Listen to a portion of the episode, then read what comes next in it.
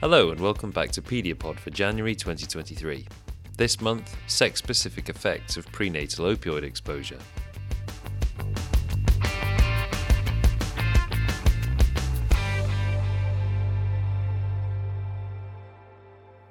Neonatal opioid withdrawal syndrome is a condition seen in infants born to mothers who have used opioids during their pregnancy. It represents a major public health problem in the US and has a high socioeconomic burden.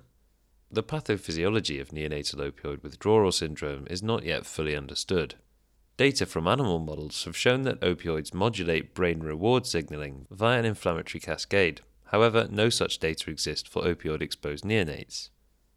In this episode of Pediapod, we meet this month's spotlighted early career investigator, Elizabeth Yen.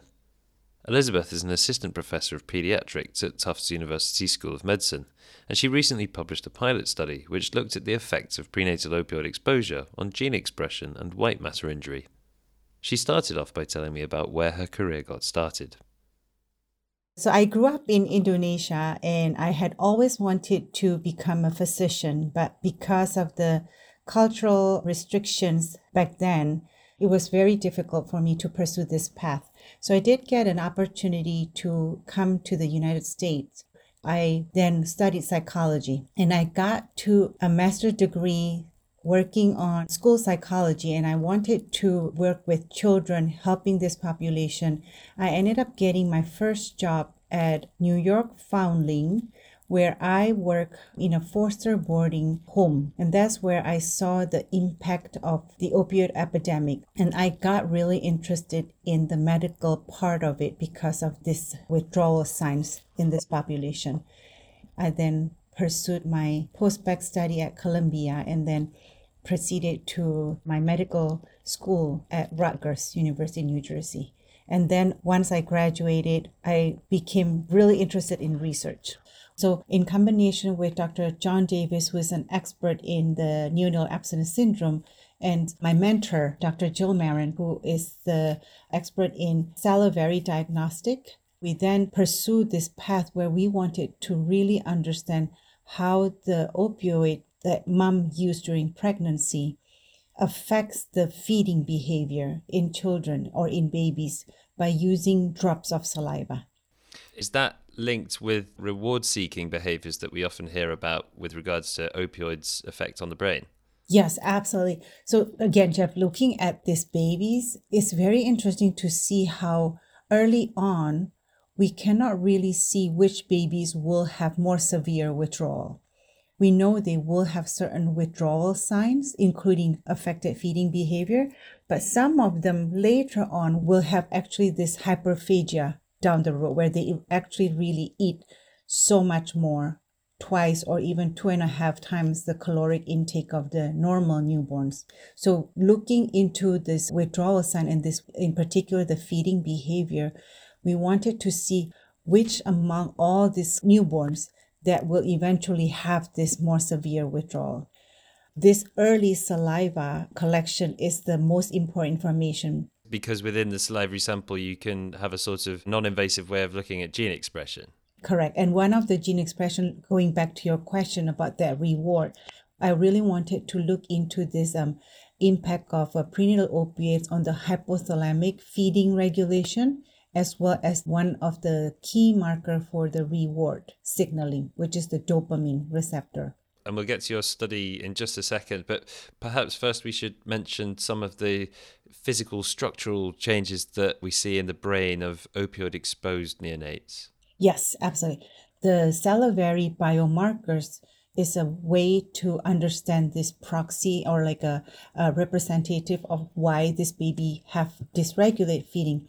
But then I also wanted to look non-invasively into their brain so then I created another study by which I concurrently look into their brain using non-invasive method called magnetic resonance imaging or MRI. And the idea initially was to look into the functional magnetic resonance imaging or the fMRI before we get even to the functional, which is still being analyzed. Interestingly, my radiologist called me and he said, this baby's brain had white matter hyperintensity. And when I heard that, I was like, hmm, interesting. So I looked back at the clinical information and I did see this baby was indeed exposed. So then when he called for the second one, and I thought this has to be more than coincidence. So I got really interested in this structural, more like a larger picture, even though my initial goal was to look into the functional. What was your hypothesis going into this then in terms of the effects of prenatal opioid exposure? So my hypothesis really was geared toward the impact, specifically sex specific impact. We haven't talked about the sex component, but the impact of prenatal opioids on the brain area that regulates feeding. I do believe that there is a direct impact of the prenatal opioids on the brain center that regulates feeding.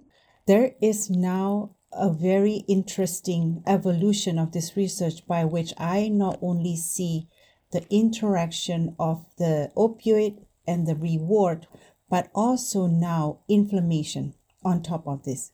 So it looks like prenatal opioids are pro inflammatory, and that affects the feeding area of the brain that then cause all this like an upregulated reward.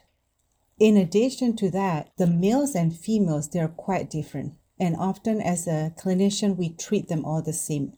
But this is the first time using the salivary biomarkers and brain MRI that I actually saw the difference between males and females.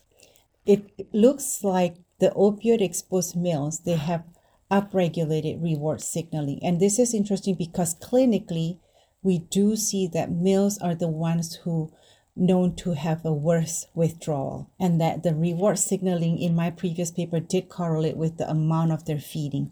And so that's the males showing these higher levels of reward seeking gene expression but females presented differently as well in terms of their inflammatory response right? Correct. So interestingly in these studies even though as a clinician we often say females do better because they're quiet, they go home, they don't have any withdrawal, they're not treated, right? Interesting in this study, again, using this early saliva in the first 48 hours of life, there are already evidence that opioid exposed females have higher inflammation markers in their saliva. So, in other words, all these female babies who may not even get treatment, they ended up having much higher inflammation compared to the male. And I guess that sort of makes sense because the males having higher expression of these genes, presumably controlling their feeding behavior, that, that has this very clear phenotype, doesn't it? Whereas inflammation Correct. on the brain, you don't necessarily find that unless you go looking for it. Correct. So again, the males with the higher reward dopamine expression, much more ravenous in their feeding behavior. They're the one who we often think, oh, they're gonna need to be followed up but now, on the opposite, through this pilot study research, the females actually have higher inflammation, and this impact of long term pro inflammatory effects of prenatal opioids. What does that mean in the long run? What happened when you looked at the MRI scores? So, uh, the brain MRI of the opioid exposed population, the exposed one had a higher um, incidence of that white matter hyperintensity. That white matter injury. That white matter injuries. We don't know if this is completely related to opioids. A lot of these babies are born smaller compared to the non opioid exposed. So, whether or not this is a direct opioid that causes them to have a smaller size because, again, of that inflammation, and this affects also on their brain development and create these MRI changes. And of those children that did present white matter injury, were there sex specific differences there? Yes. So more females have white matter hyperintensity compared to males. So out of these 11, six of them had white matter and four of them were females. Thinking about the opioid exposed females in your study that had higher levels of inflammation and higher levels of white matter injury, does that tell you a story about the role of inflammation in the effect of opioids on the developing brain? Yes. So animal studies actually have looked into this, and there's a lot more literature available for the animal studies, whereby the idea of the opioid binding onto the TLR4 or the toll like receptor type 4 on microglia. They're sort of like the resident immune cells in our brains, aren't they? Correct. So, interestingly, in animal studies, they were able to delineate how the opioids bind to this TLR4 then through the NF kappa beta pathway, then send all these pro inflammatory cytokines and chemokines. And I think this is a really novel area, again, not yet done in the neonates, because we tend to, again, clinically monitoring them. If they're doing well, we discharge them.